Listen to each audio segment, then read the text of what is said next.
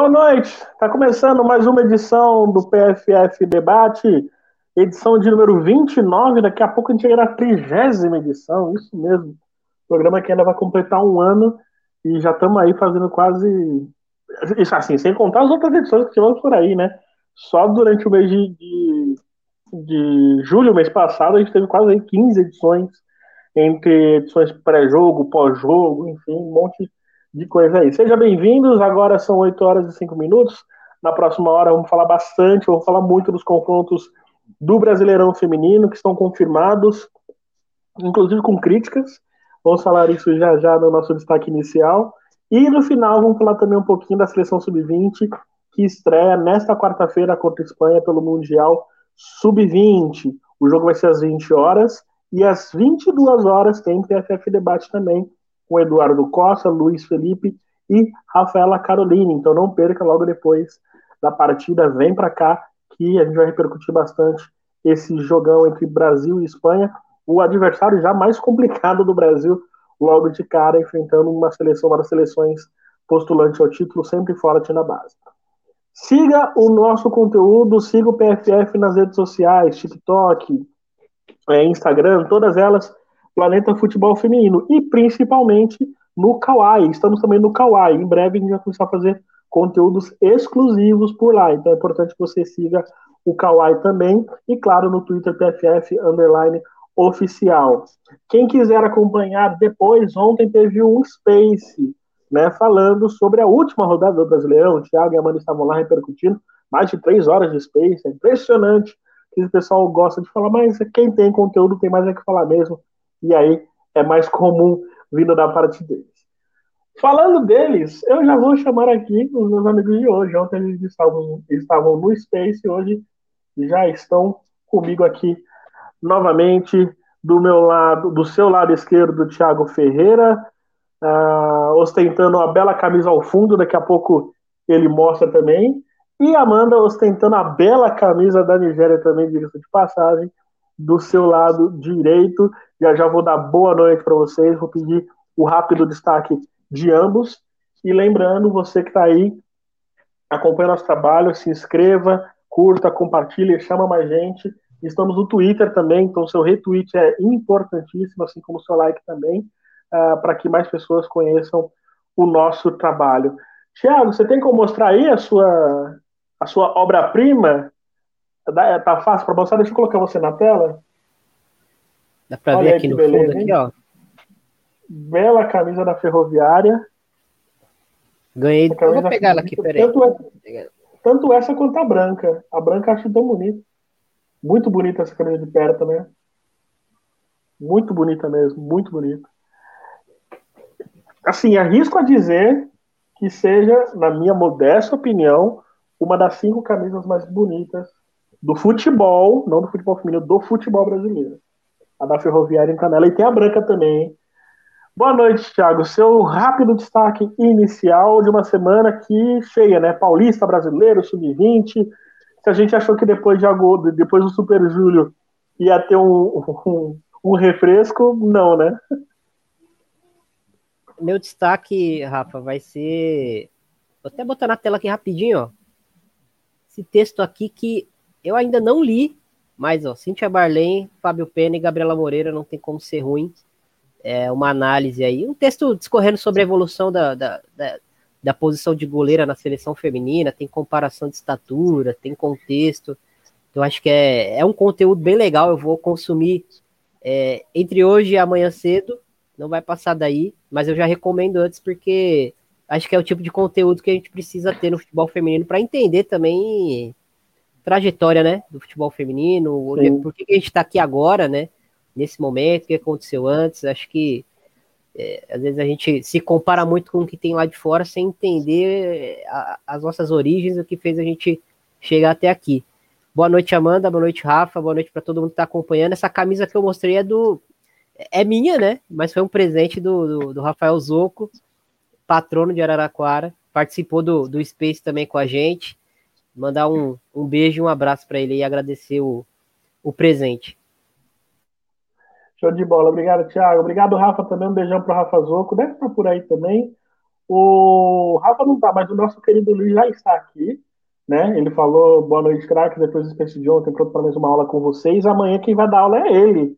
Né? Amanhã, depois do Jogo do Brasil, o Luiz Felipe Pereira vai estar junto com outro queridão, que é o Eduardo Costa, e outra queridíssima, que é a Rafa Carolina, também muito competente. Então, uma live de peso amanhã, logo depois do jogo entre Brasil e Espanha. E o nosso rei da base aqui, o Odair, que inclusive, Odair, ele está convidado para lives para falar de seleção brasileira, tá bom? Está convidado ao vivo, o senhor que faz parte do início do PFF, né? E eu acho que faz parte do PFF ainda, não sei que você diga o contrário, para mim faz. Então, o convite está feito ao vivo. Amanda, boa noite. É, a gente até, eu vou contar um bastidor rapidinho, né? A gente estava conversando, tendo uma reunião, né? Depois de uma das lives que a gente teve, e eu conversando com a Amanda, eu falei, ah, Amanda, depois do, do Super Júlio, né? Eu vou tentar ir dar uns 20 dias pra, pra galera e tal. Ela falou, Rafa, não tem como. não tem como. Vai ter Paulista, vai ter Sub-20, vai ter Brasileirão.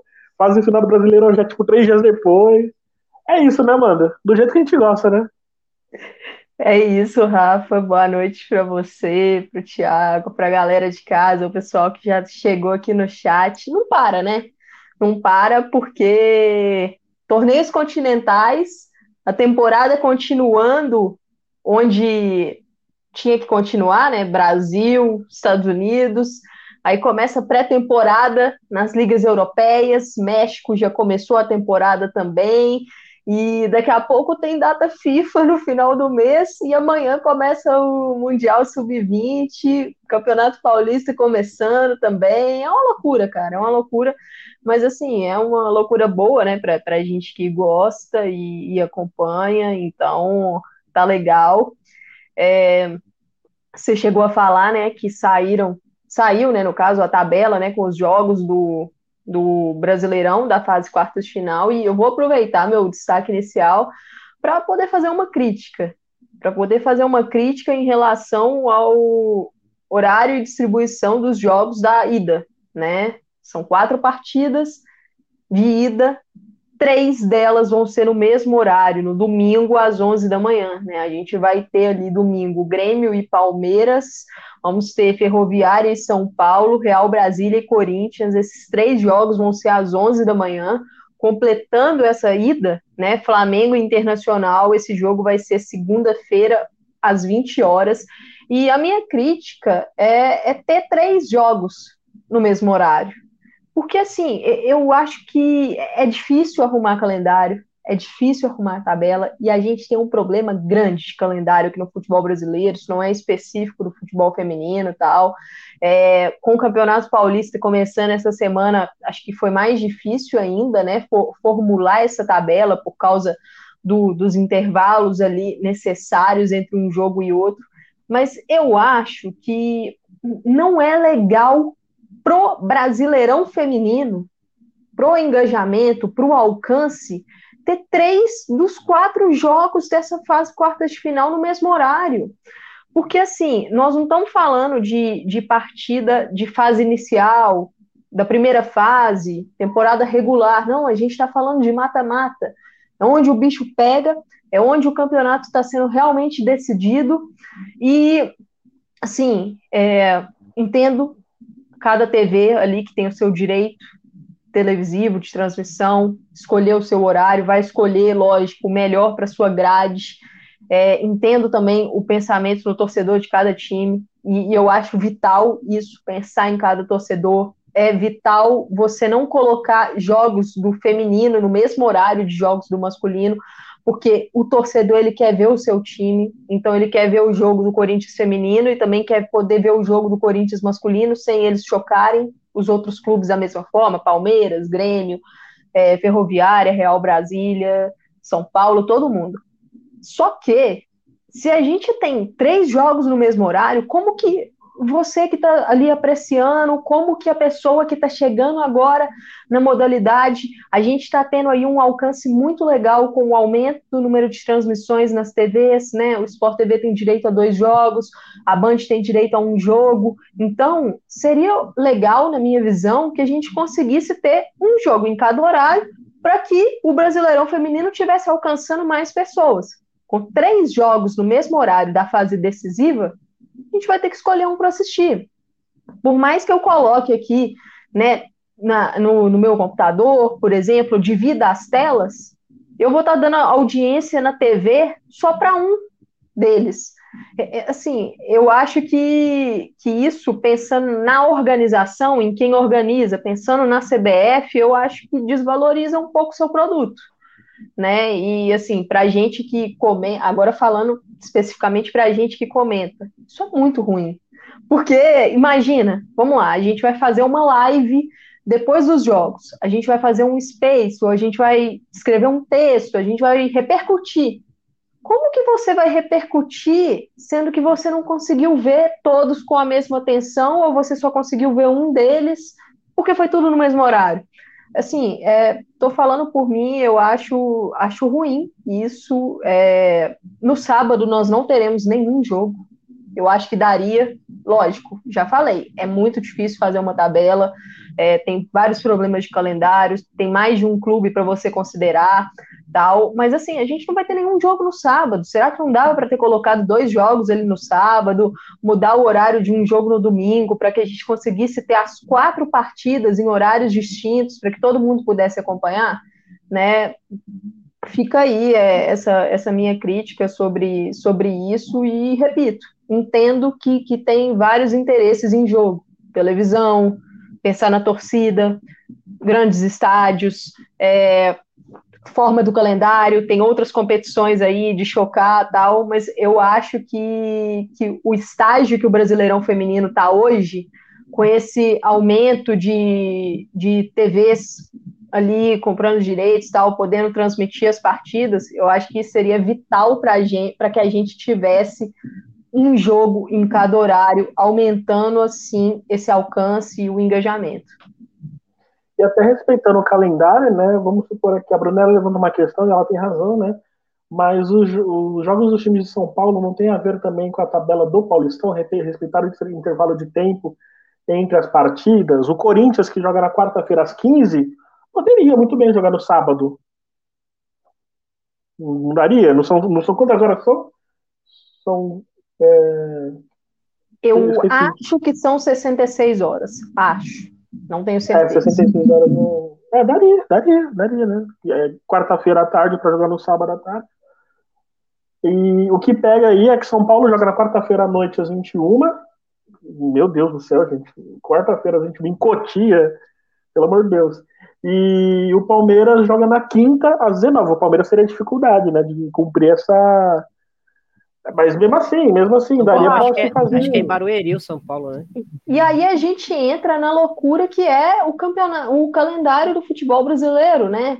Por exemplo, ali em maio, a gente teve pausa no Brasileirão de 15 dias para poder encaixar Brasileirão Sub-20. Pa pausou o campeonato principal por duas vezes para poder encaixar o Sub-20. Aí, com isso, ficaram as duas rodadas finais para o período pós-Copa América. E aí, agora já está entrando o campeonato estadual. A gente sabe que o Campeonato Paulista é um campeonato muito grande, é um campeonato que aumentou premiação, é um campeonato que tem aí uma gama de transmissões. Então, com certeza, os times envolvidos vão estar tá focados nele também. Só que agora é a fase final do, do Brasileirão. E aí chocou isso tudo. Olha, olha que loucura que tá. A gente precisa repensar esse nosso calendário, porque como é que você valoriza a modalidade dessa forma? Né? E, e lógico, para mim o principal aí é olhar para a saúde das atletas, cara. São elas que vão entrar em campo para poder fazer o espetáculo, são elas que precisam de segurança, são elas que, que precisam dessa atenção em questão de lesão, questão de saúde. O horário desses jogos, 11 horas da manhã, 3 horas da tarde. Todo, todo mundo sabe que, que são horários complicados de jogar, você entendeu? Pensando em, em, saúde das atletas. Então, acho que isso tudo precisa ser repensado na minha visão. E a gente sabe que calendário, como eu, digo, como eu disse, não é um problema específico do feminino, não é um problema específico do masculino, é um problema geral do futebol brasileiro. É isso. É... Deixa eu só colocar aqui na Não, não vou colocar na tela isso aqui agora, depois.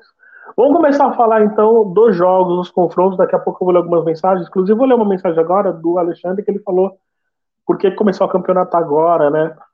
Eu acho que o campeonato tem que começar alguma hora, mas eu entendo que o que o Alexandre diz, né? Porque se você pensar bem, o futebol feminino fica em off em quase cinco, quatro, quatro ou cinco meses, né? O último jogo no ano passado foi em dezembro, no início de dezembro. A gente só voltou a ter o Brasileirão, teve a Supercopa em fevereiro.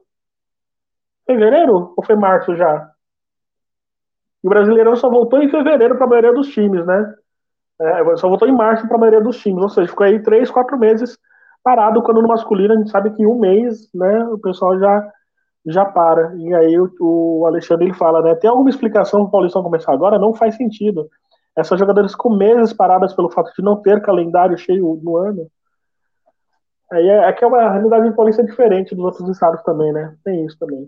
Ô, Rafa, enfim, só outra coisa, só antes da, da, gente passar rapidinho, dois comentários aqui no chat, né? Um da Jéssica Queiroz, é, falando desse jogo de 15, de 15 horas, né? Será Internacional e Flamengo, é o jogo da volta.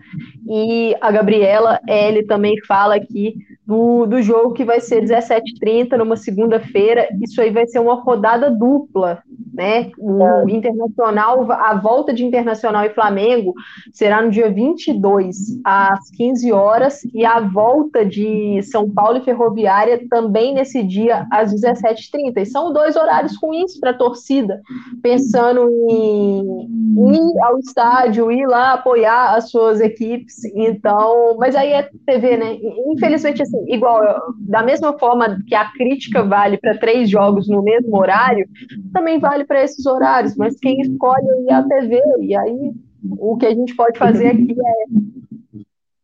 O, o Thiago falou agora que o jogo poderia ser em Barueri, né, Thiago? O, o, do brasileiro, no caso, né? Não do Paulista. Ah, sim. É. Ah, tá, não, beleza. Esse cara do Paulista estava se referindo. É, só, já estava confirmando aqui, porque às vezes tem alguma novidade, né? Enfim. É, então, São Paulo e Taubaté é isso mesmo. Em Cotia, às 21 horas. Cara, isso daí é. Quem foi para Cotia sabe do que eu estou falando. Bom, vamos lá. Simone também está com a gente aqui. Boa noite, atrasada, mas presente. Isso que é importante, Simone, você estar presente. É, pena o Flamengo não levar o jogo no estádio melhor. É verdade, acho que demorou para esse movimento começar a pedir para o Flamengo levar para outros estádios, inclusive estádios do próprio Rio, né? A gente sabe que Volta Redonda é bem usado, a gente sabe que é, os estádios do Vasco, os estádios do Botafogo são usados por entre os times lá, não sei até que ponto isso influencia também, enfim. É, mas deveria também, concordo com você. Vamos lá então. Teremos. A gente está falando aqui dos horários, né? Não falamos dos horários para o pessoal aqui, eu falo por cima, mas a princípio, no domingo, né? Domingo teremos Grêmio e Palmeiras às 11 da manhã com transmissão do Sport TV. Ferroviária e São Paulo, mesmo horário, com transmissão da Band. É, Real Brasília e Corinthians, com transmissão da Eleven Sports. Isso tudo no domingo às 11. Na segunda, com transmissão do Sport TV, teremos Flamengo e Internacional, e são jogos de ida, os jogos agora do final de semana. Vamos começar pelo começo, né? Grêmio e Palmeiras. É o primeiro jogo da rodada. Ontem no Space Amanda até lembrou, né, que essas equipes se enfrentaram nas quartas de final do ano passado. No início, o Grêmio se deu bem. Eu lembro que teve uma partida muito interessante, né, vencendo o Palmeiras, mas na volta o Palmeiras mostrou sua, sua superioridade. É, na, em relação àquele momento, Amanda, você acha que o Palmeiras é mais favorito do que o Grêmio ou você acha que ele está mais parelho do que aquele instante no ano passado? Engraçado porque, assim, eu acho que o Palmeiras hoje é mais favorito, mas na minha visão, o Palmeiras chegou, fez uma, uma primeira fase de Brasileirão em 2021 melhor do que fez em 2022. Apesar de eu achar ele mais favorito hoje. E, e eu acho que o Grêmio, eu digo isso mais por causa dos desfalques do Grêmio.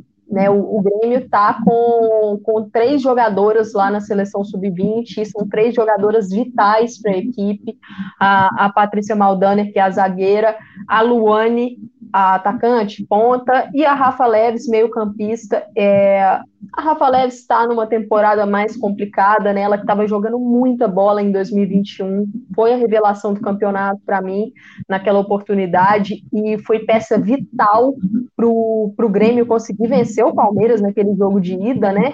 E, e ela acabou não podendo jogar a volta.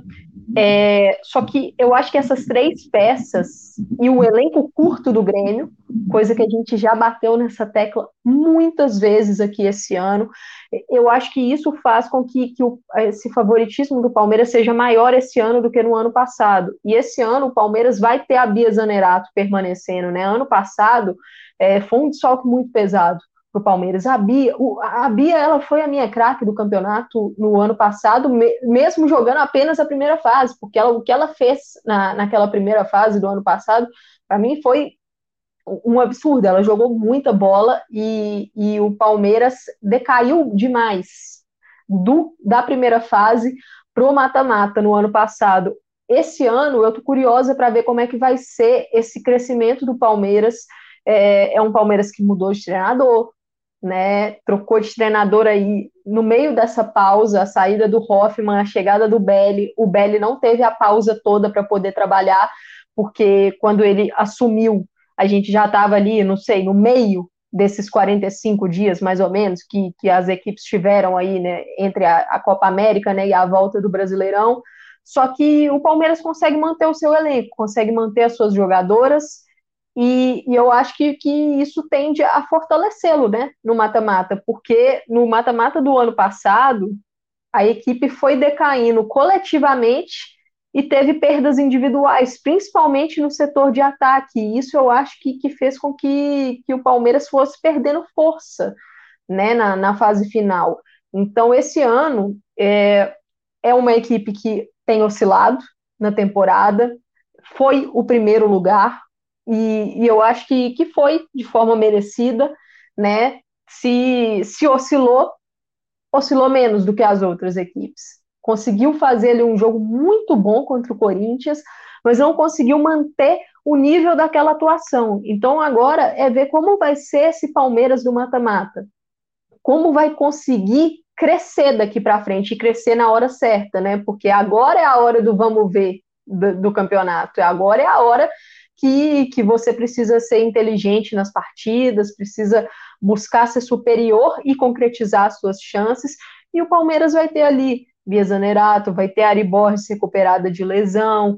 Então, é, o momento é esse. E o Grêmio, com seu elenco curto, sem três jogadoras importantíssimas para o seu time titular, vai tentar competir. E mostrou nesse Brasileirão que pode sim competir mas são dois jogos muito duros, né? Então é ver como, como essa equipe vai conseguir. Acho que o Grêmio fez uma partida muito boa contra o Corinthians. O jogo que, que garantiu a classificação, a situação do Grêmio era, era improvável na minha visão. Né, conseguir essa classificação, jogou muito bem contra o Corinthians, mereceu ali é, o resultado e está merecidamente classificado. E é aquilo, Rafa. É, um, é uma chance que, que a equipe tem, ela está classificada, então ela entra com chance. São dois jogos, são 180 minutos, mas eu vejo o Palmeiras mais favorito esse ano do que era ano passado. Tá mutado, Rafa. É, desculpa, aí eu concordo com você porque a gente falou isso amplamente. Eu lembro que nos primeiros programas, antes mesmo da Supercopa, a gente estava tendo essa tecla da dificuldade que o Grêmio passou. Inclusive, acho que o Grêmio está indo muito além daquilo que tem. Né? Eu lembro que também o Thiago falou né, desse time titular do Grêmio, que né, não poderia ignorar tanto assim, e levou bem, levou bem. Acho que está levando até onde pode, tem que jogar como franca tiradora mesmo, né? É um time que não tem nada a perder. É, Thiago, falando especificamente do Palmeiras, e aí, obviamente, você fica à vontade de falar do Grêmio, a gente falou tanto que o Palmeiras ele, ele oscilou muito, né? Oscilou muito na intensidade, oscilou muito no, no estilo de jogo. É, até que ponto isso, ou melhor, Teve algum momento que o Palmeiras teve o seu primor, o seu jogo, aquele jogo que jogou o seu limite, e isso tem tudo para se repetir com o Grêmio? Olha, se, se tem tudo para se repetir, eu não sei, mas acho que o melhor jogo do Palmeiras essa temporada foi justamente uma vitória contra o Corinthians, né?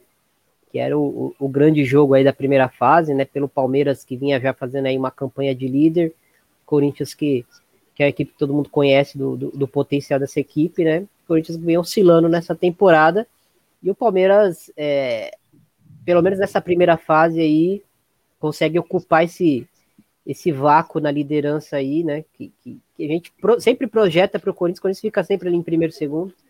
Mas enfim, acho que o Palmeiras é, fez um, um, ótimo jogo contra o Corinthians, né? Acho que foi o, o, melhor futebol que a gente viu desse time, um time ligado no jogo, um time competitivo, um time é, que a gente já sabe que é muito técnico, que tem é, muitas opções de ataque, né? É, opções, aliás, para vários setores, meio campo e ataque principalmente. É, mas esse, acho que esse foi o grande jogo do Palmeiras. Só que a questão é que no jogo posterior, né, contra o São Paulo, que também era um clássico, o Palmeiras fez uma das piores partidas da temporada, né? E era foi praticamente o mesmo 11 inicial. Então, fica aquela dúvida, né, de qual, qual vai ser o Palmeiras do mata-mata, né? Vai ser o Palmeiras que, que bateu de frente com o Corinthians e, e, e foi melhor, mereceu a vitória, por mais que tenham tido alguns problemas ali de, de arbitragem, né? ou vai ser o Palmeiras que, que entrou dormindo contra o Inter, entrou dormindo contra o São Paulo, né, que são equipes que, que não perdoam esse tipo de, de comportamento, esse tipo de, de, de, de baixa de concentração, né? Mas acho que o Palmeiras, como a Amanda falou, o Palmeiras é, é favorito para esse jogo. É, pelo lado do Grêmio, eu, eu penso que é, assim, todo mundo projeta e imagina o Grêmio é, dando a bola para o Palmeiras e reagindo, né?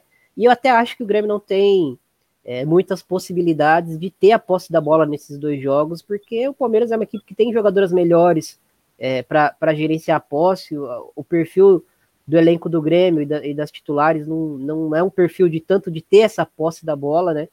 É mais de, de um time de atacar espaço mesmo. Acho que a questão para o Grêmio vai ser onde o Grêmio vai, vai, vai ficar em campo enquanto o Palmeiras tiver essa posse, né? O Grêmio vai esperar no seu campo, ou o Grêmio vai fazer como fez contra o Corinthians nessa última rodada, é, de pressionar alto, né? Principalmente no jogo que vai ser em casa aí, no, no jogo no Rio Grande do Sul. É, acho que foi. É, é, é uma, é uma atitude arriscada? É, mas é, é uma aposta alta que pode trazer é, grandes frutos aí para o Grêmio, né? Só que a questão é, é, é acho que é, o Grêmio jogava a vida contra o, contra o Corinthians e, e, precisava, né? Pelo menos empatar, e foi o que conseguiu fazer nesse jogo. E eu até conversando com a Amanda em off, foi, foi, um dos melhores jogos do Grêmio, né? Eu acho que o Grêmio fez uma boa partida, mesmo com todos os problemas, todos os desfalques. O Grêmio fez uma, uma partida muito boa contra o Corinthians, poderia até ter, ter vencido esse jogo, né? E, e, e, aí, né? Vai, vai dar sequência é, nessa mentalidade mais ousada, mais agressiva, vai tentar pressionar o Palmeiras, que quando tem suas volantes muito pressionadas é, tem dificuldade sim de, de, sair de trás com a bola, apesar de ser um time que gerencia muito bem a posse, ou o Grêmio vai, vai adotar aquele papel mais pragmático de fechar duas linhas de quatro e tentar é, resolver o jogo em três, quatro bolas esticadas, né? Eu acho que, que a chave do jogo, é, a chave, a chave desse mata, né? Tá aí nesse, nesse comportamento do Grêmio, porque eu acho que, é, por mais que seja muito difícil, né? Atuar é, 60, 90 minutos é, pressionando muito alto, acho que o Grêmio tem grandes possibilidades de incomodar o Palmeiras e até surpreender é, se repetir esse comportamento que, que teve contra o Corinthians. Mas como eu falei, é um outro contexto. O Grêmio tem pelo menos dois jogos no campeonato aí, né, para fazer. É, e contra o Corinthians não existia essa certeza, né? Ou pontuava ou praticamente estava fora. Mas acho que, que o Palmeiras ele é um time que quando você dá espaço, dá campo para o Palmeiras é, ter a bola, né? Você, você oferece o seu campo para o Palmeiras ficar ali trocando passes. É, aí aí tem, tem muitas jogadoras do Palmeiras que conseguem achar espaço. É, você traz uma Bia Zanerato para perto do seu gol. Né? Você tem uma Bianca Brasil que, que perto do gol também é, é perigosa, finaliza bem. Você, você, você tá convidando a Andressinha e a Júlia a finalizar de média distância no seu gol a própria Catrine, a própria Camilinha, enfim, né? Lógico que vai muito do encaixe dos momentos do jogo ali, mas é, eu tô curioso para ver qual que vai ser a postura do Grêmio, principalmente nesse, nesse jogo de ida. E essa questão de mata-mata, 180 minutos, é, é uma estratégia que você tem que pensar para você chegar vivo também no jogo da volta, né? Você não está planejando ali só os primeiros 90, você está planejando 180. Você precisa chegar em condições do jogo. Não adianta nada você ir com toda tudo seja ao pote na ida e aí levar uma goleada e na volta o que, que você vai fazer? Então, pensando assim, em todas as equipes, isso é algo geral aí para todas as equipes tem, tem que ser pensado isso. E só rapidinho, é, eu falei né, das jogadoras né, do Sub-20, aí eu estou até olhando aqui a seleção brasileira, o último jogo que o Brasil vai fazer na primeira fase do Mundial Sub-20 vai ser às 23 horas de Brasília, numa terça-feira, dia 16 do 8, contra a Costa Rica. A seleção brasileira está buscando classificação, lógico, mas caso não passe de fase, as jogadoras que estão lá talvez consigam voltar a tempo para essas partidas da volta. Isso tudo tem que ser considerado. Né? Eu acho que, que todas essas equipes que têm aí atletas na sub-20 estão considerando todos os tipos de cenário possível, então fica aí a informação. Planejamento vai além, né? E só lembrando, uma, uma curiosidade legal, duas curiosidades legais, né? É, o, o Grêmio enfrenta o Palmeiras na Arena, né? Vai ser na Arena o jogo. E o Real Brasília, que a gente vai falar daqui a pouco também, enfrenta o Corinthians no Mané Garrincha. Legal isso, né? Bacana. Mas, na fonte luminosa, no domingo teremos Ferroviária e São Paulo. Vou começar com o Thiago agora. Ô, Thiago, esse jogo aí está no mesmo patamar de Flamengo e Internacional, talvez os dois jogos, não que esteja ignorando o jogo entre Corinthians e Real Brasília ou Palmeiras e Grêmio, mas inegavelmente independente do que possa acontecer ou não, Corinthians e Palmeiras são mais favoritos do que nas partidas entre Ferroviária e São Paulo, Flamengo e Internacional. Você concorda com isso, Thiago? E aí, falando eu especialmente acho, do São Paulo. É, eu acho que, que, que o, o São Paulo e, e Ferroviária é o jogo mais próximo.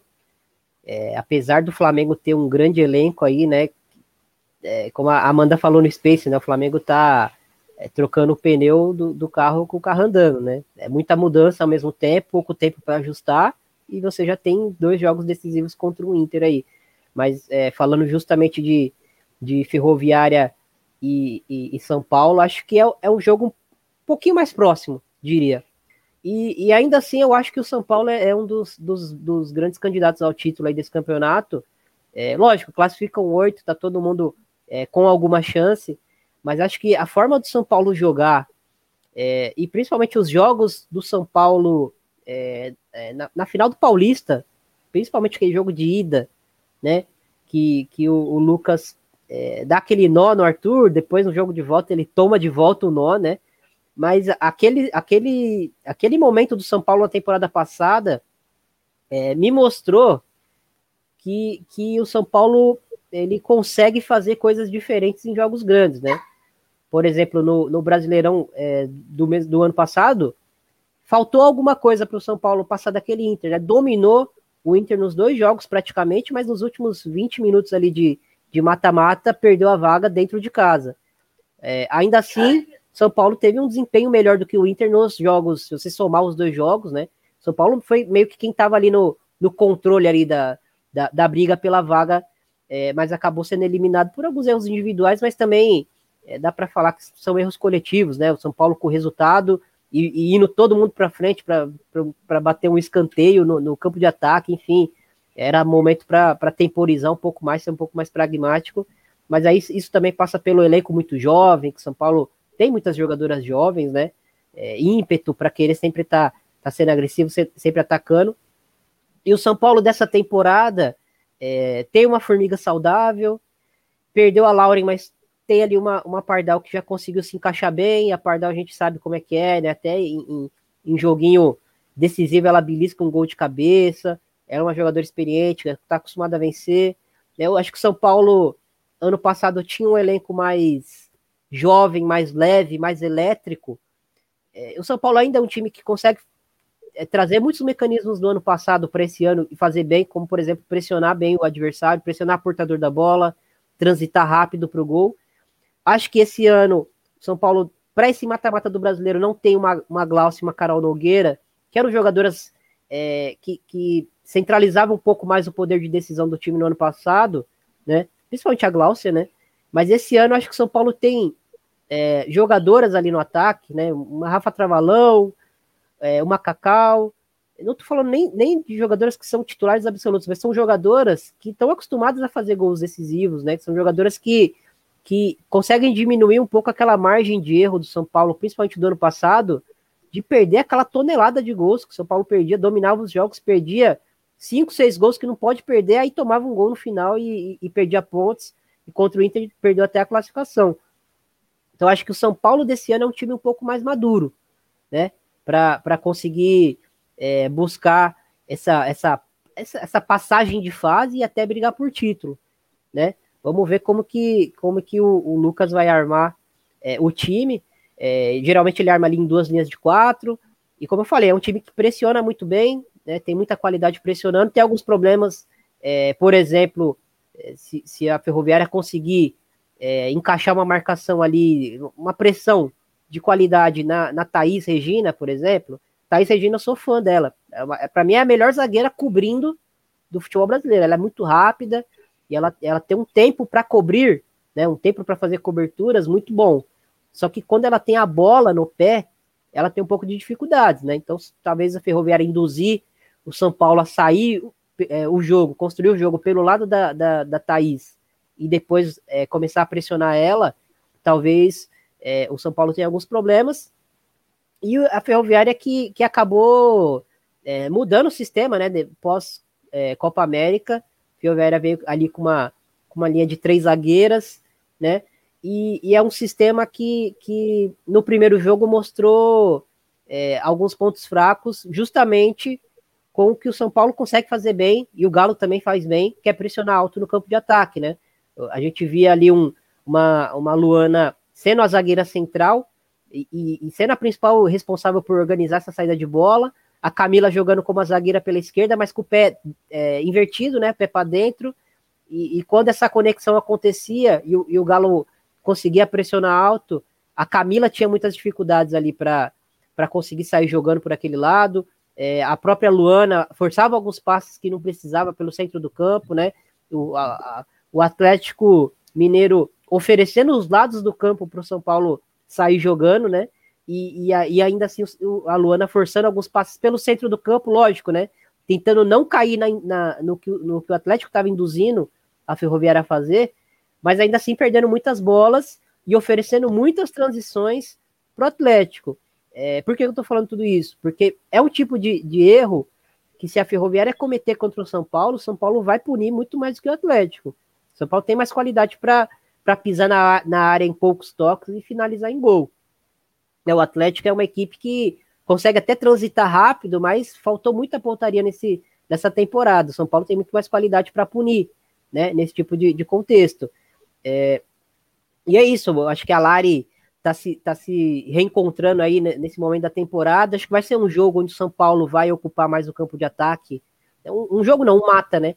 onde São Paulo vai acabar ocupando mais o campo de ataque, e a Ferroviária, por mais que, que tenha uma treinadora que goste de, de, de ter a gerência da bola, é, acho que, o, que, o, que a Ferroviária não vai conseguir ter é, uma troca de passes rápida o suficiente para evitar, é, para empurrar o São Paulo para trás, né? Talvez o São Paulo respeite ali numa linha média no, no, em determinados momentos do jogo, mas acho que a tendência do confronto é, é, o São Paulo ocupando mais o campo de ataque, tentando pressionar a saída é, da Ferroviária. Acho que é um, um encaixe difícil para a Ferroviária, né? Se a gente é, colocar em equivalência ali de, de elencos, de temporada, não acho que é uma distância tão grande. Mas acho que o encaixe do jogo para a Ferroviária é um pouco desfavorável, né? Acho que o São Paulo tem, a, tem armas suficientes é, para punir aonde a Ferroviária é, tem pontos fracos. E aí a Ferroviária vai ter que, que ir muito pro, pro poder da individualidade, né? Tem jogadoras decisivas, geralmente acha aqueles golzinhos ali de bola parada é, em jogos de mata-mata. Tem uma Larigol que tá recuperando uma boa fase aí, é uma jogadora perigosíssima atacando espaço, né?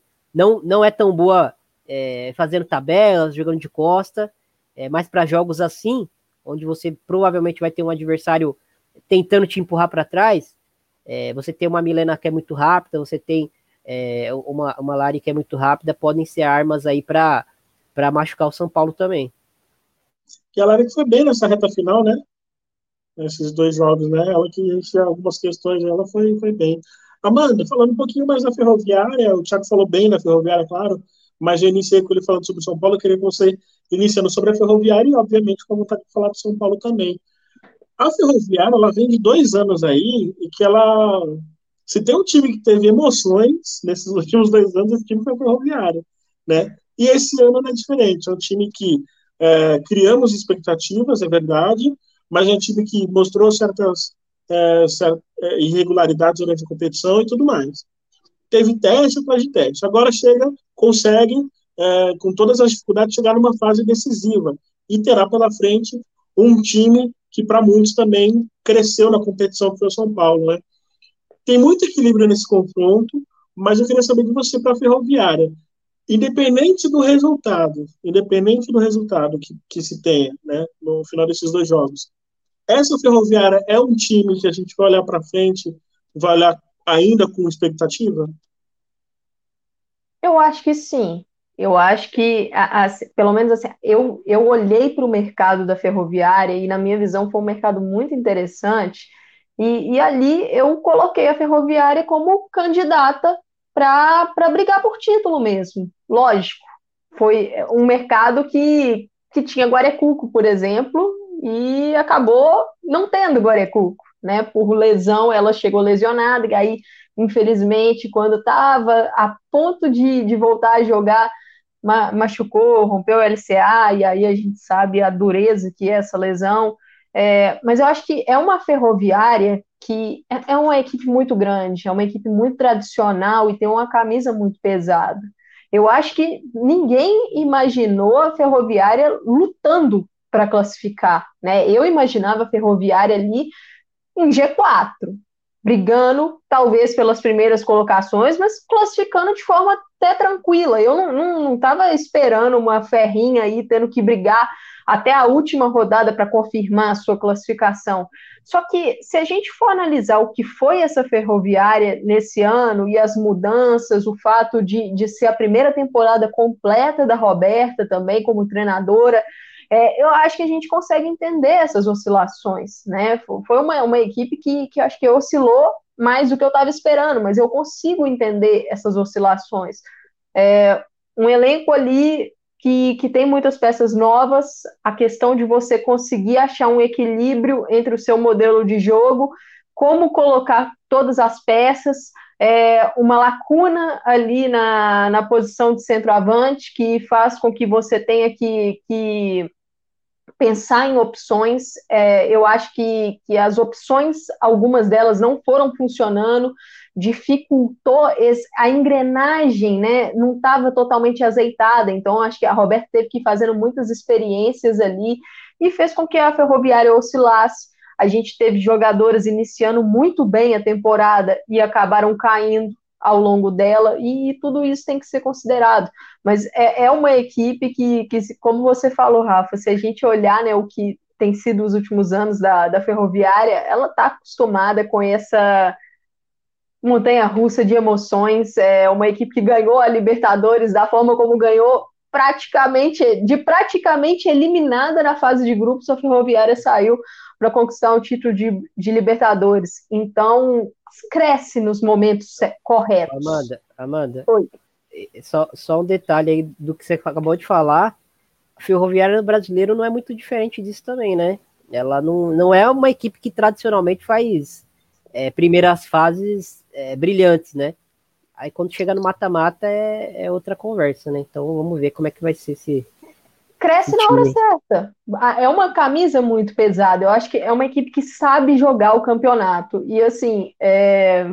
pode ser clichê a gente falar isso, mas, mas tem clubes aí pelo mundo que sabem jogar campeonatos. Eu acho que a Ferroviária sabe jogar o campeonato. Só que vai chegar agora numa, numa fase decisiva em um caminho muito difícil.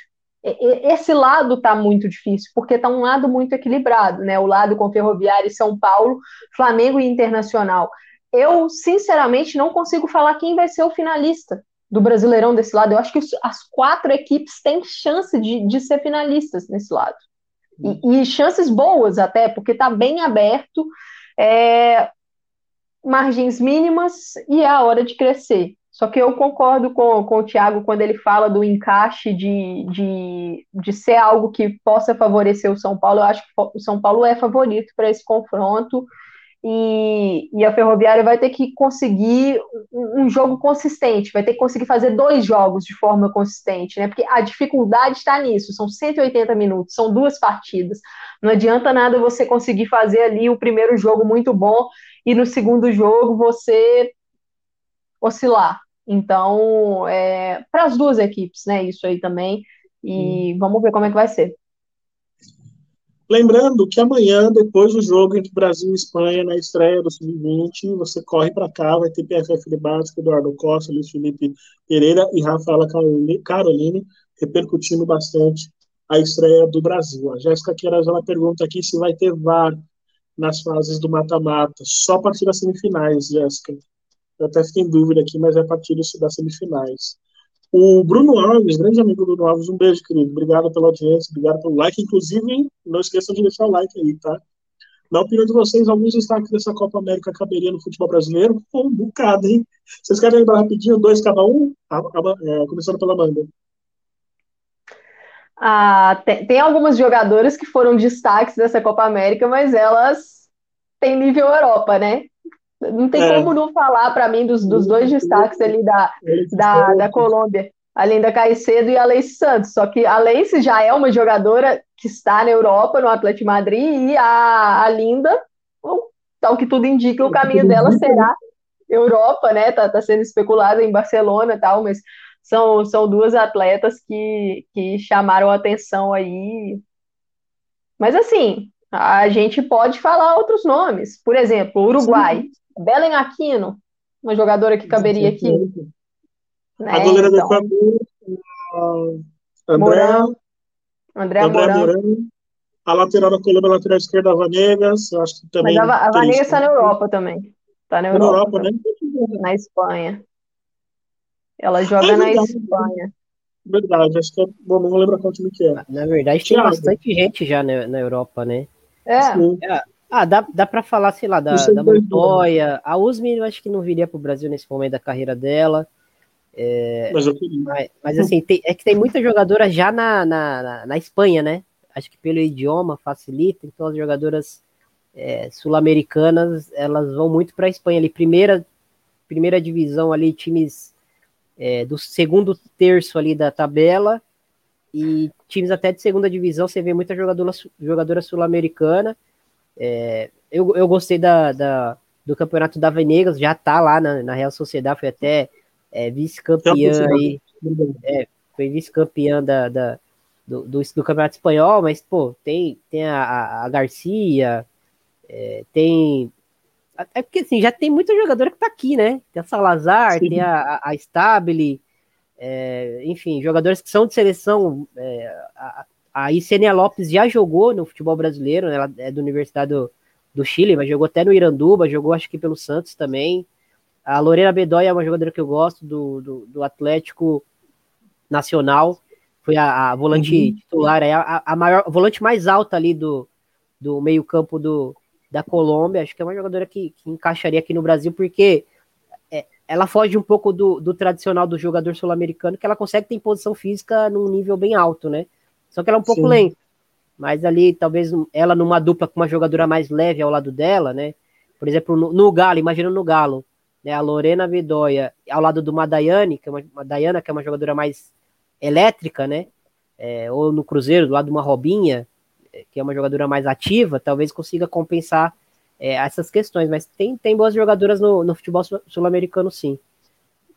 Aí, então, obrigado. Espero ter, espero ter termos respondido, Bruno. Obrigado mais uma vez pela sua audiência. O João Vitoriano, para mim, o grande destaque do Real Brasília é a Gabi Soares, concordo com você, João. É, inclusive, pouco se fala também é, em relação a, a consolidá-la como algumas das atletas para a seleção dessa primeira fase. Concordo plenamente com você. Falando em Gabi Soares, falando em Real Brasília, Real Brasília e Corinthians, gostaram da, da ponte? Legal, né? Real Brasil e Corinthians, às 11 horas do domingo, no Mané Garrincha, cara. Achei muito bacana isso. É, eu não lembro de ter visto um time feminino jogar no Mané Garrincha. Talvez no Campeonato Brasileiro teve alguma coisa assim. Me confirmem aí, quem for de Brasília ou quem acompanha, se teve algo parecido. Né? eu não lembro não. é. Eu acho que não. Ah, não ser nas Olimpíadas. Né? Nas Olimpíadas até, tivemos Estados geralmente, Unidos, Suécia. É, geralmente, quando, quando a gente está na fase pré-brasileirão ali, eu, eu vou atrás de jogos é, de campeonatos estaduais, né, para ver como as equipes que vão chegar no brasileiro estão chegando. E não vi nenhum jogo é, no, no, campeonato do é. Distrito Federal no estádio maior, não. É, não, tivemos nas Olimpíadas, não. inclusive um dos dias mais legais das Olimpíadas, quando o foi eliminado para a Suécia, foi no Mané Garrincha, nos pênaltis, né? Foi, foi, bem bacana aquele jogo, gostei. Acho, acho lá, que só, só, a seleção brasileira mesmo, né? Teve aquele torneio lá de, de Brasília, né? Acho que aquele jogo que a gente venceu a seleção dos Estados Unidos, acho que foi lá, no, no Mané Garrincha, se não me engano. Uma das Mas... pedidas da Formiga foi lá também. Sim, 2017. de clubes mesmo, eu acho que vai ser a primeira vez. Que bacana. Então, pessoal de Brasília, por favor, aproveitem essa e, assim, coloque o máximo de gente possível nesse jogo aí. É, vai ser muito legal. Antes de eu passar já para o jogo, queria mandar um beijo para a Viviane, nossa comentarista também, que semana que vem é ela que vai estar aqui no PFF, tá? Ela que vai estar aqui no PFF Debate. A, a Thaís, um eu vou ter que falar, Rafa, a Thaís está Kathleenzada.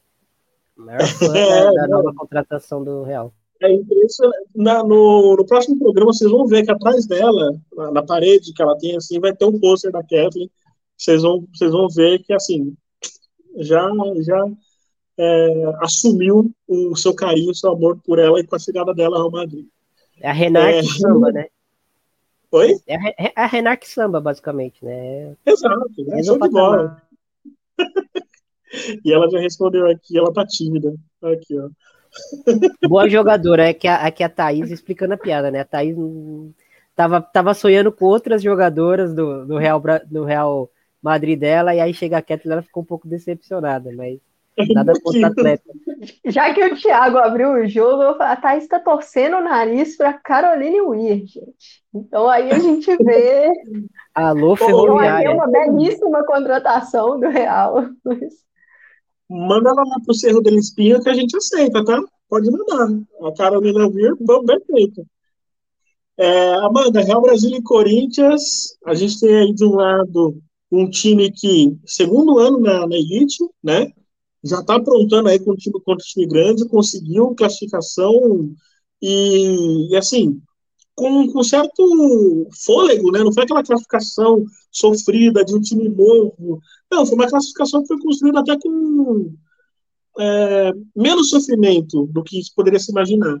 Do, do lado de um Corinthians que vive um, uma inconstância que é comum, né? Para times como o Corinthians e para o momento que a gente vive, né?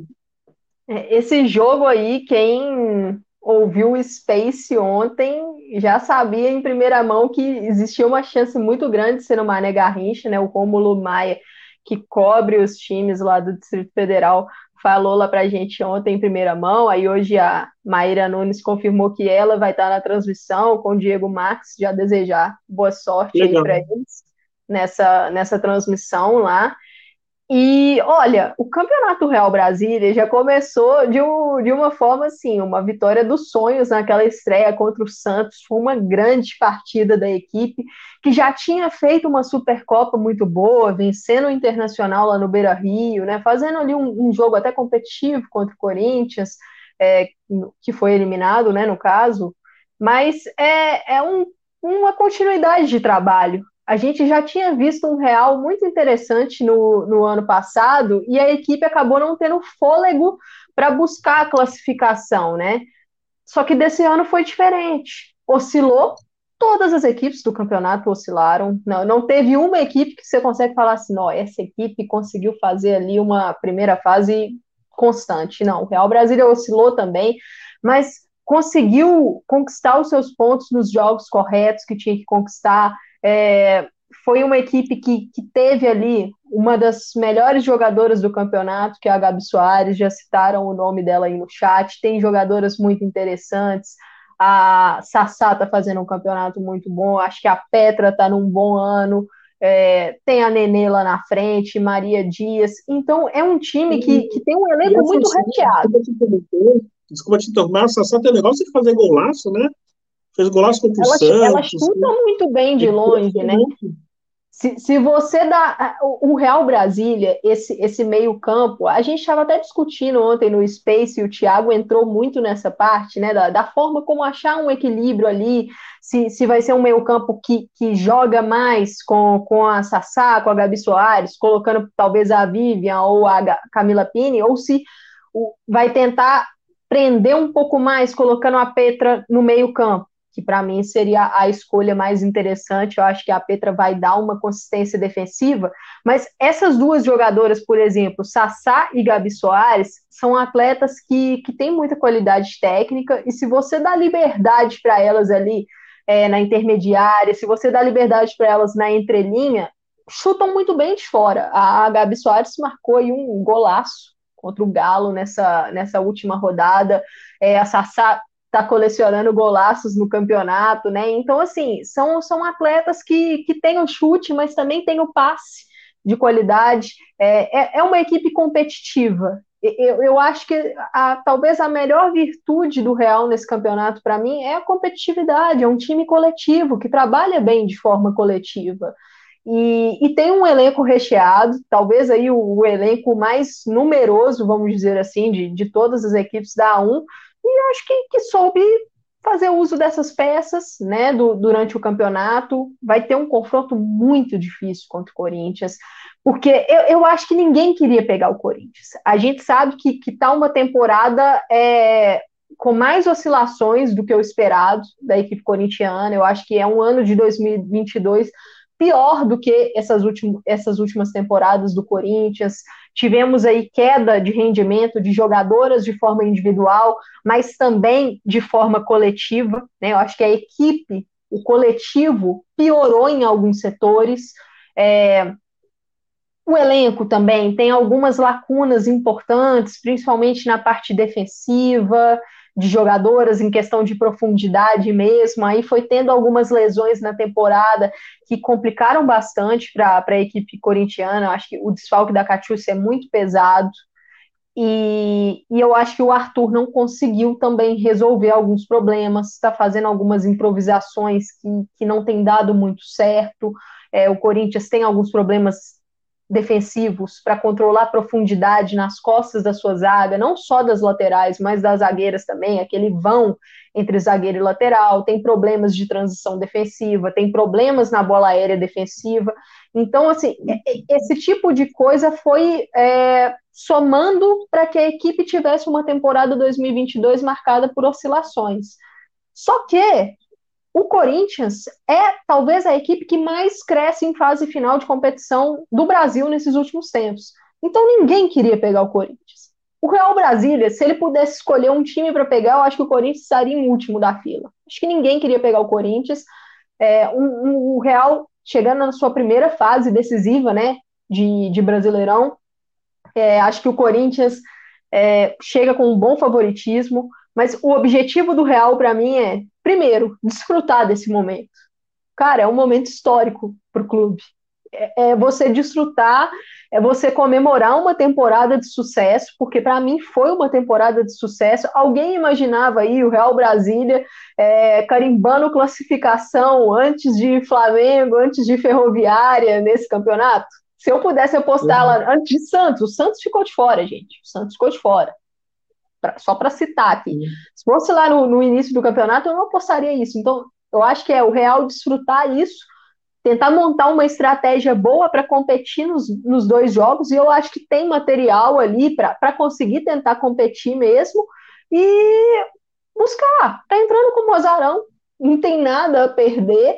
É, eu acho que tem algumas armas, sim, para poder é, conseguir incomodar o Corinthians nesses pontos que eu falei, que são algumas falhas corintianas, mas o Corinthians tem muitas virtudes, principalmente ali no seu ataque, tem um meio muito técnico, tem jogadores que estão chegando, acho que o Real, o, o, Arthur, desculpa, vai ter ali é, um pouco mais de, de opções nessa parte de frente para poder montar o, a sua equipe ideal. É, então, é, é, ver como é que esse confronto vai, vai lidar. Mas eu acho que o Real tem sim chance, porque se mostrou uma equipe competitiva ao longo da temporada. Tiago, vai na linha da Amanda também em relação ao Real Brasília. O que, que você quer acrescentar sobre esse confronto? Olha, o, Real, acho que a Amanda colocou é, várias coisas aí bem interessantes. O Real, é, como eu citei ontem no, no Space, né, acho que, que esse duelo de meio campo vai definir muita coisa, porque é um setor onde o Real Brasília é forte, é, tecnicamente, né? Tem jogadoras perigosíssimas. Tem a própria Sassá, que já foi comentada aqui, foi comentada até no, no chat. É, geralmente joga num trio de meio-campistas ali, né? E a Sassá, é, ela pode ser a primeira volante ou a segunda volante. A Vivian demorou para entrar nesse time durante a temporada, é, mas quando entrou, meio que, que tomou conta ali do, do, do, setor, sendo a segunda volante. E a Gabi, é, que até quando a gente falava do Santos né, no Space, a gente eu citei a Gabi porque ela foi utilizada no Santos como uma, uma dupla de volantes ali, ela foi utilizada como, como volante, né? Como meio campista interior. E ela é muito mais meia, né? Ela é muito mais, mais é, próxima do gol, ela é muito mais perigosa, muito mais criativa. É, e aí você é, pega essa jogadora e dá muitas pendências é, defensivas para ela, de recuperação de bola, e você vai, vai tirar muito dela ali, do que você pode extrair, né? Então, é, ter esse trio aí que seria o trio ideal, o trio dos sonhos, é, na, na, cabeça do torcedor do, do, Real Brasília, mas o fato é que é um trio, principalmente pela Sassá e pela Gabi, é um trio que, que, que fisicamente fica muito abaixo para competir pela bola, né? Não com a bola, mas pela bola, né? Recuperar a bola, é, vencer do, duelo no alto, vencer duelo no chão. É, são três jogadoras é, de estatura pequena, fisicamente não, não, não se impõem tanto. Então, e aí você tem do outro lado um Corinthians que tem uma Gabi Zanotti voltando, que é uma jogadora que vai obrigar o seu meio-campo a vigiar as infiltrações dela, a duelar muito pela bola com ela, né? É, principalmente pelo alto pelo chão. É, então fica um encaixe meio difícil, e aí a gente projeta a Petra jogando ali, porque apesar de ser zagueira, ela jogou, ela jogou mais a temporada como volante do que, do que na posição dela essa temporada, até porque o, ali no, no, no começo da temporada, acho que o Adilson já detectou essa questão. Também teve algum, alguns problemas de, de, de contusão ali para o setor, mas acho que ele conseguiu detectar essa necessidade de, de, ter jogadoras mais combativas ali. o time perde, perde qualidade com a bola, com ela ali, perde. Mas é, é, talvez seja mais questão de, de, equilibrar o time, né, que vai enfrentar o Corinthians, do que de jogar um futebol é, mais idealizado aí, de, de ter a posse, porque contra o Corinthians vai ser muito difícil esse Real Brasília ter a posse da bola. É, acho que o Real pode incomodar muito o Corinthians, principalmente pelas pontas. Tem pelo menos três jogadoras muito perigosas. Né? A Dani, a Marcela Guedes e a Maria Dias são três jogadoras que são perigosas atacando profundidade, são perigosas num contra um. É, o Corinthians, eu sinto que assim, a, a questão da lateral direita, a Paulinha é, é a titular hoje mas não, não entrega no mesmo nível da, da Catiúcia, não entrega no mesmo nível da Poliana do ano passado, né? E pode ser um ponto fraco aí, é, aparente para o Real Brasília tentar explorar, né? Um contra um em cima da Paulinha, um contra um pelo lado esquerdo, onde a Yasmin não está numa, numa grande fase, a Juliette é quem vem jogando mais no momento, a gente pode até esperar talvez até uma Tamires aparecendo ali, né? É, pela, pelos reforços de meio campo que chegaram no Corinthians. É, então, é, são dois é, duas extremidades do campo aí onde o Corinthians pode ser muito atacado em 40, 50 metros ali em velocidade, pode ter problemas, porque a Maria, principalmente, é uma jogadora muito, muito rápida, muito difícil de parar ela é, com muito campo para atacar, né? Mas no mais, acho que o Corinthians é, é, favorito. Vamos ver como que vai chegar esses, esses reforços do Corinthians. A Gabi Moraes é, é boa jogadora, né? É, ficou três anos aí, dois anos e meio, né, em Portugal aí no, no Famalicão é uma jogadora que tem um perfil bem parecido com as, com as meias que a gente está acostumado a ver aqui no Brasil, né? Andressinha, Brena. Eu falo do perfil, não estou falando de qualidade, né? Que é, que é aquela volante que tem mais qualidade com a bola, que tem um bom passe. É, a, a Gabi consegue esconder bem a bola, né? A ver como ela vai se adaptar às, às atribuições e às necessidades defensivas do Corinthians quando ela estiver em campo. É, no mais, acho que, que qualquer jogadora que fizer uma parceria ali com uma Zanotti 100%, tende a crescer, né?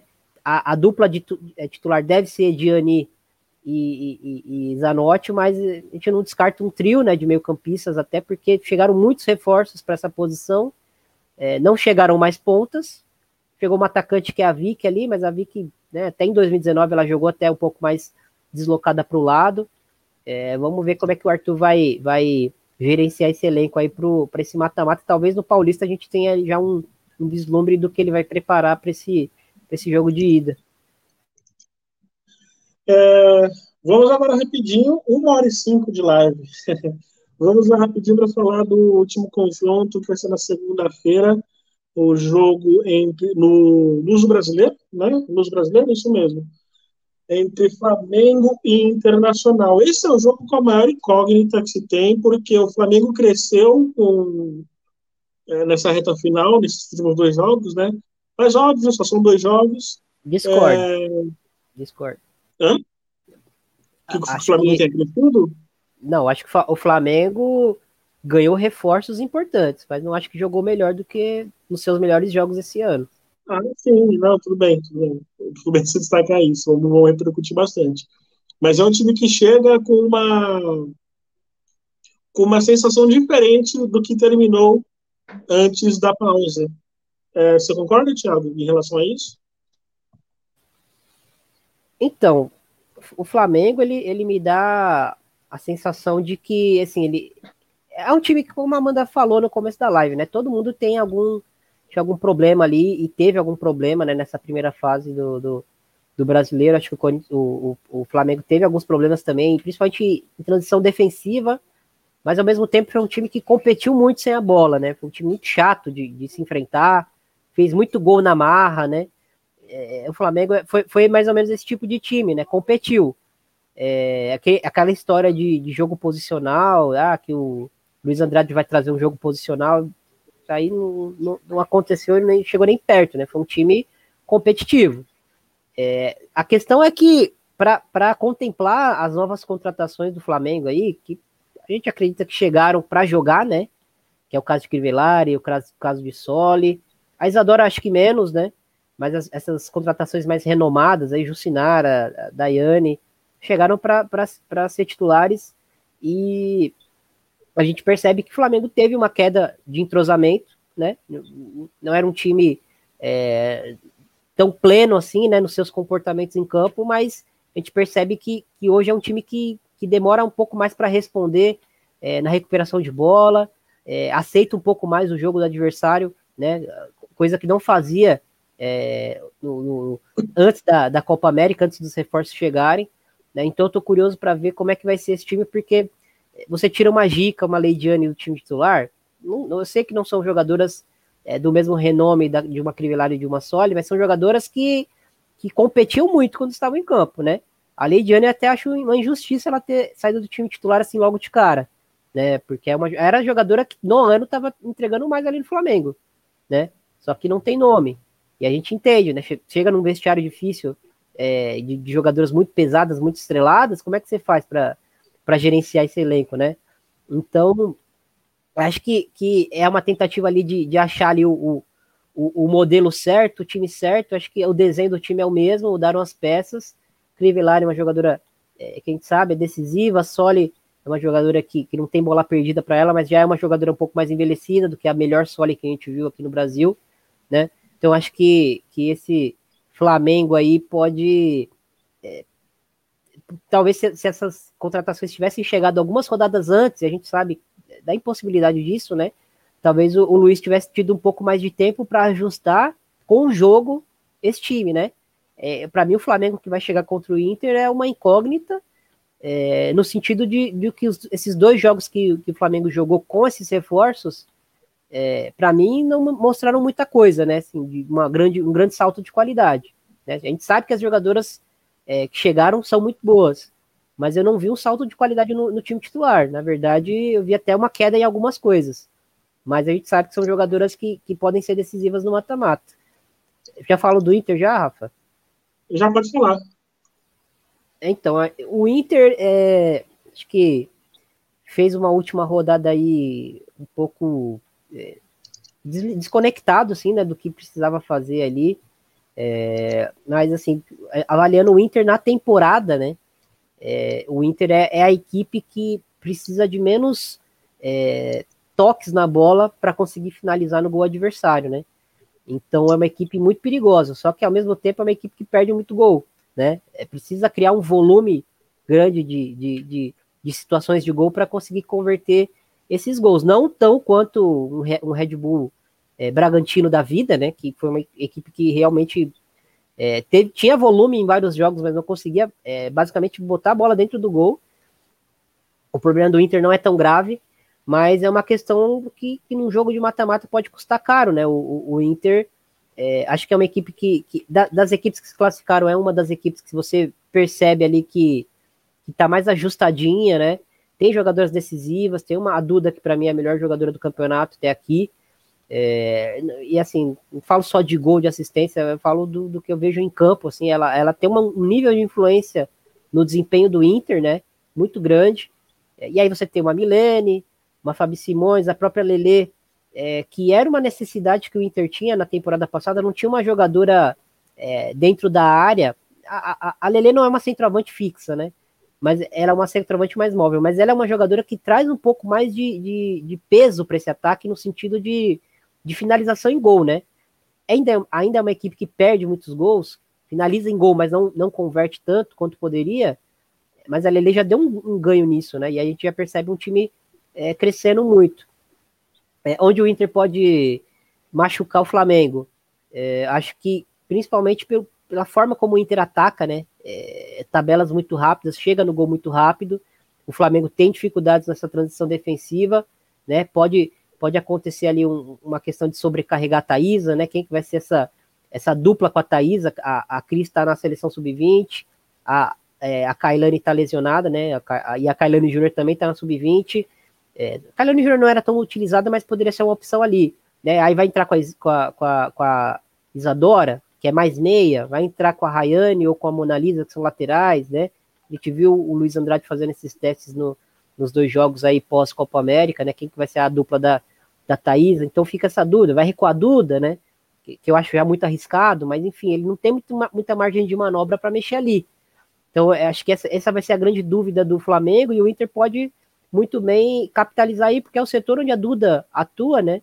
E, e, como é que você tem tantas dúvidas ali num setor onde você vai ter que parar, para mim, a melhor jogadora do campeonato? Então vai ser difícil é, para o Flamengo nesse sentido.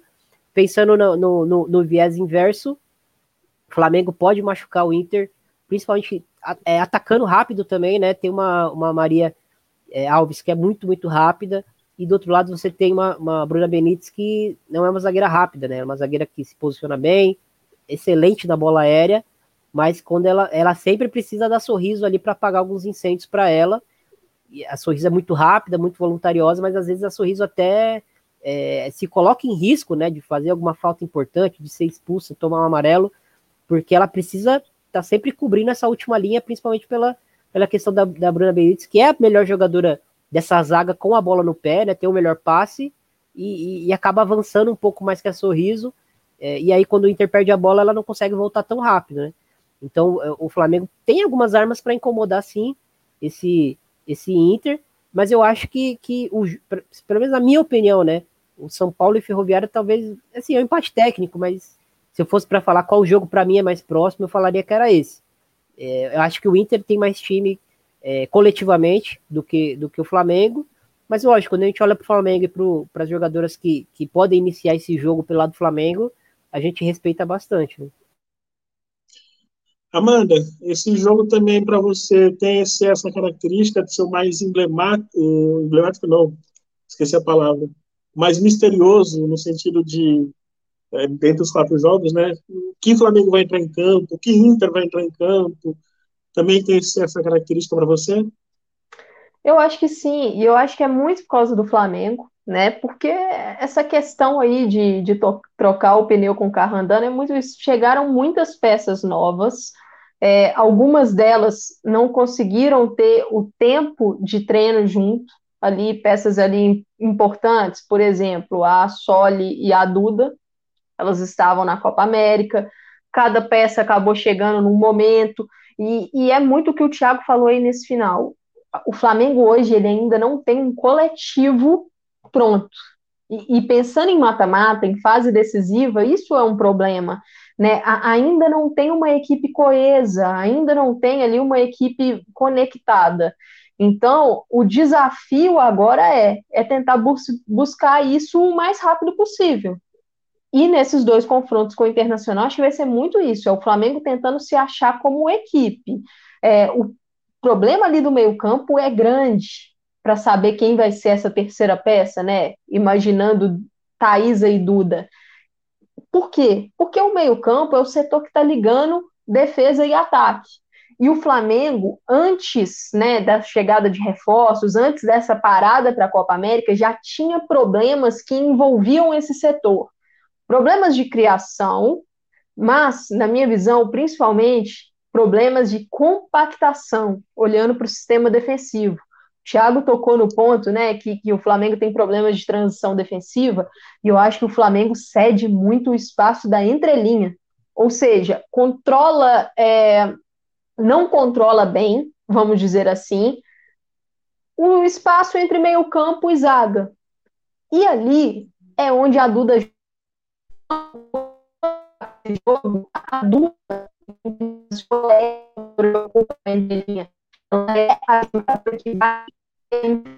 Amanda, eu vou te interromper rapidinho porque tá falhando sua internet. Deu uma falha na sua internet.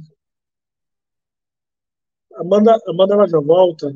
Daqui a pouco a gente coloca ela de volta. Ela tem um problema na internet. Deixa eu aproveitar, Thiago, até para ler algumas mensagens aqui o João Vitorino ele lembra que a Tatiele perdeu, né? A Tatiele não, o Santos. É, a Tatiele não é mais treinadora do Santos, né?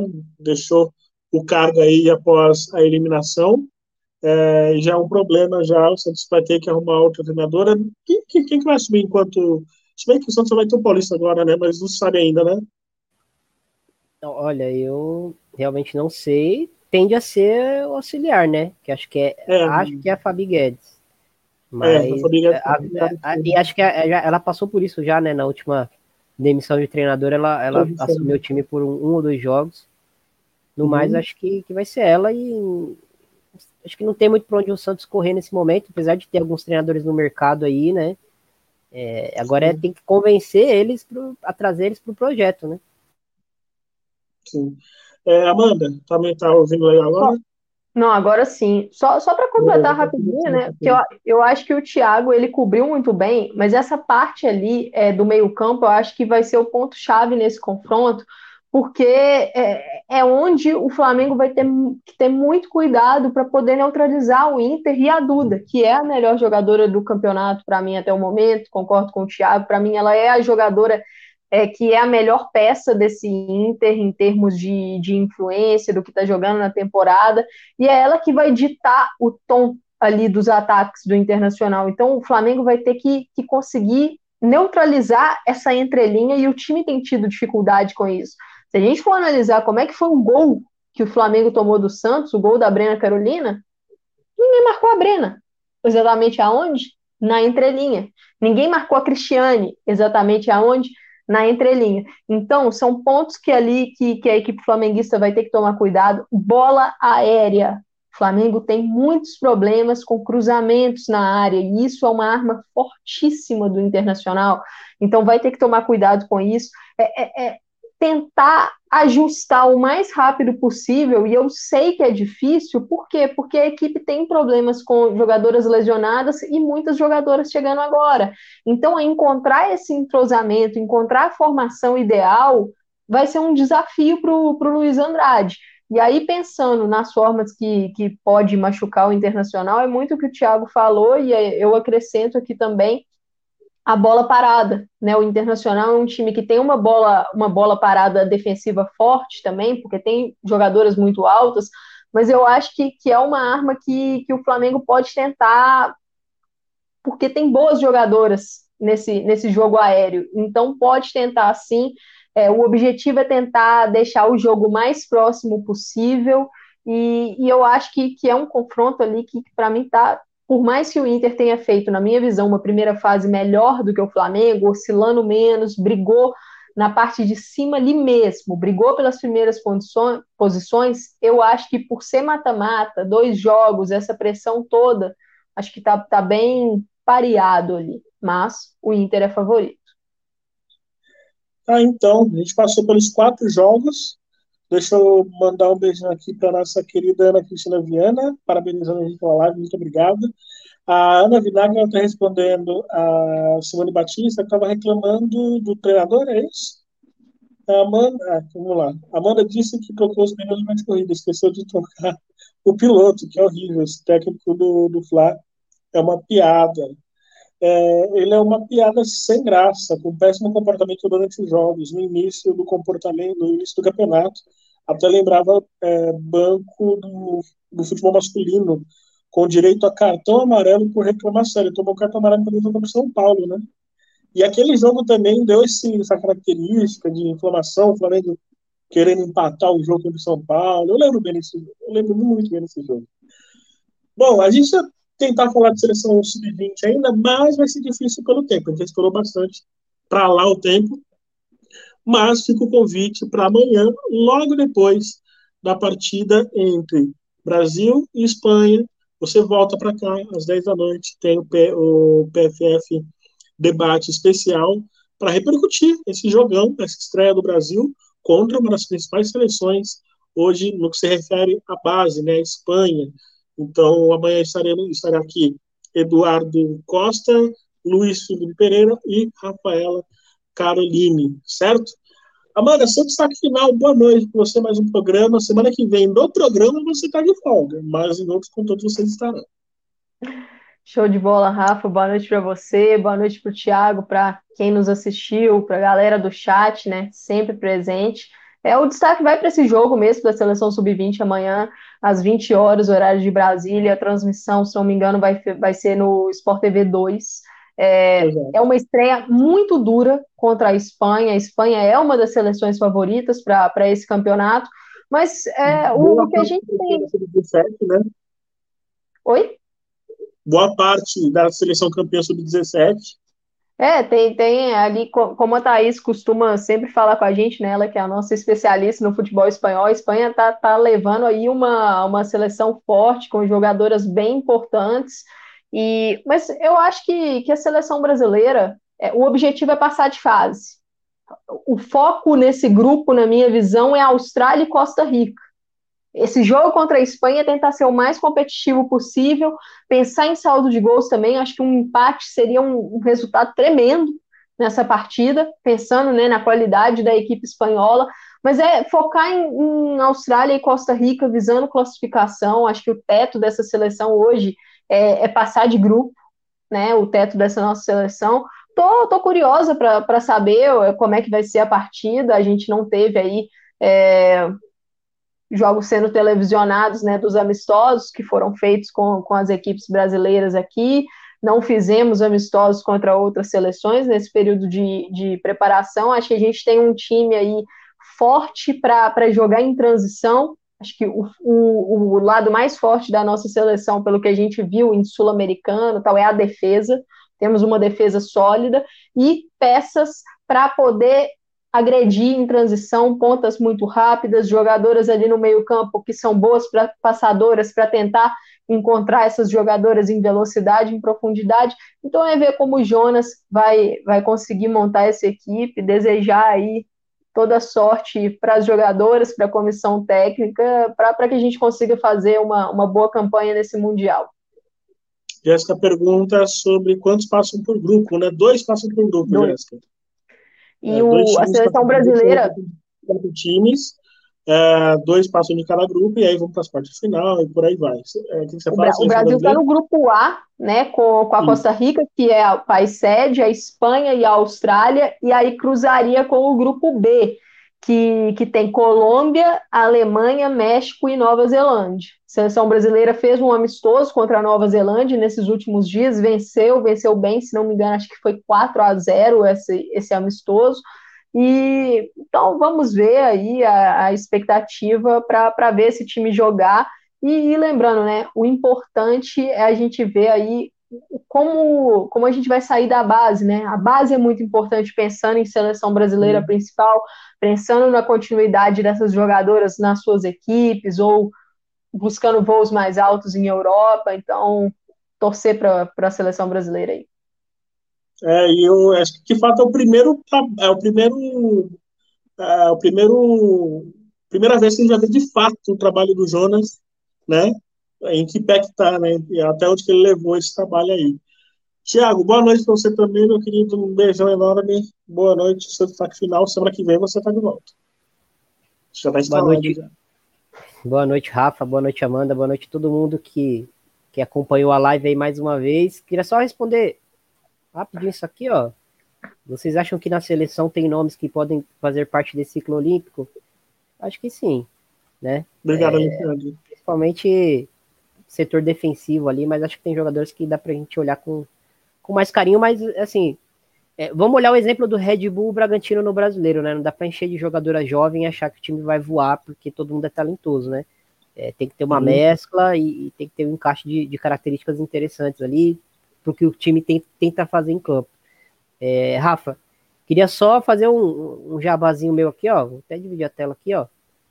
Texto que eu fiz é, no último dia 5, né? Falando um pouco sobre o perfil das jogadoras é, brasileiras, né? Essa questão de por que, que, o Brasil não joga mais com a bola quando enfrenta grandes seleções é, do futebol mundial. E aí eu, pensando muito nisso, eu fiz uma, uma lista ali de, das jogadoras que a gente tem à disposição, as jogadoras históricas, as jogadoras que a gente tem é, à disposição do futebol é, feminino, né, as necessidades para jogar num ataque posicional, que é esse jogo mais de posse de bola, e avaliei Sim. também as opções que o Brasil teria para jogar dessa maneira, né, é, dentro do, do elenco da seleção atual.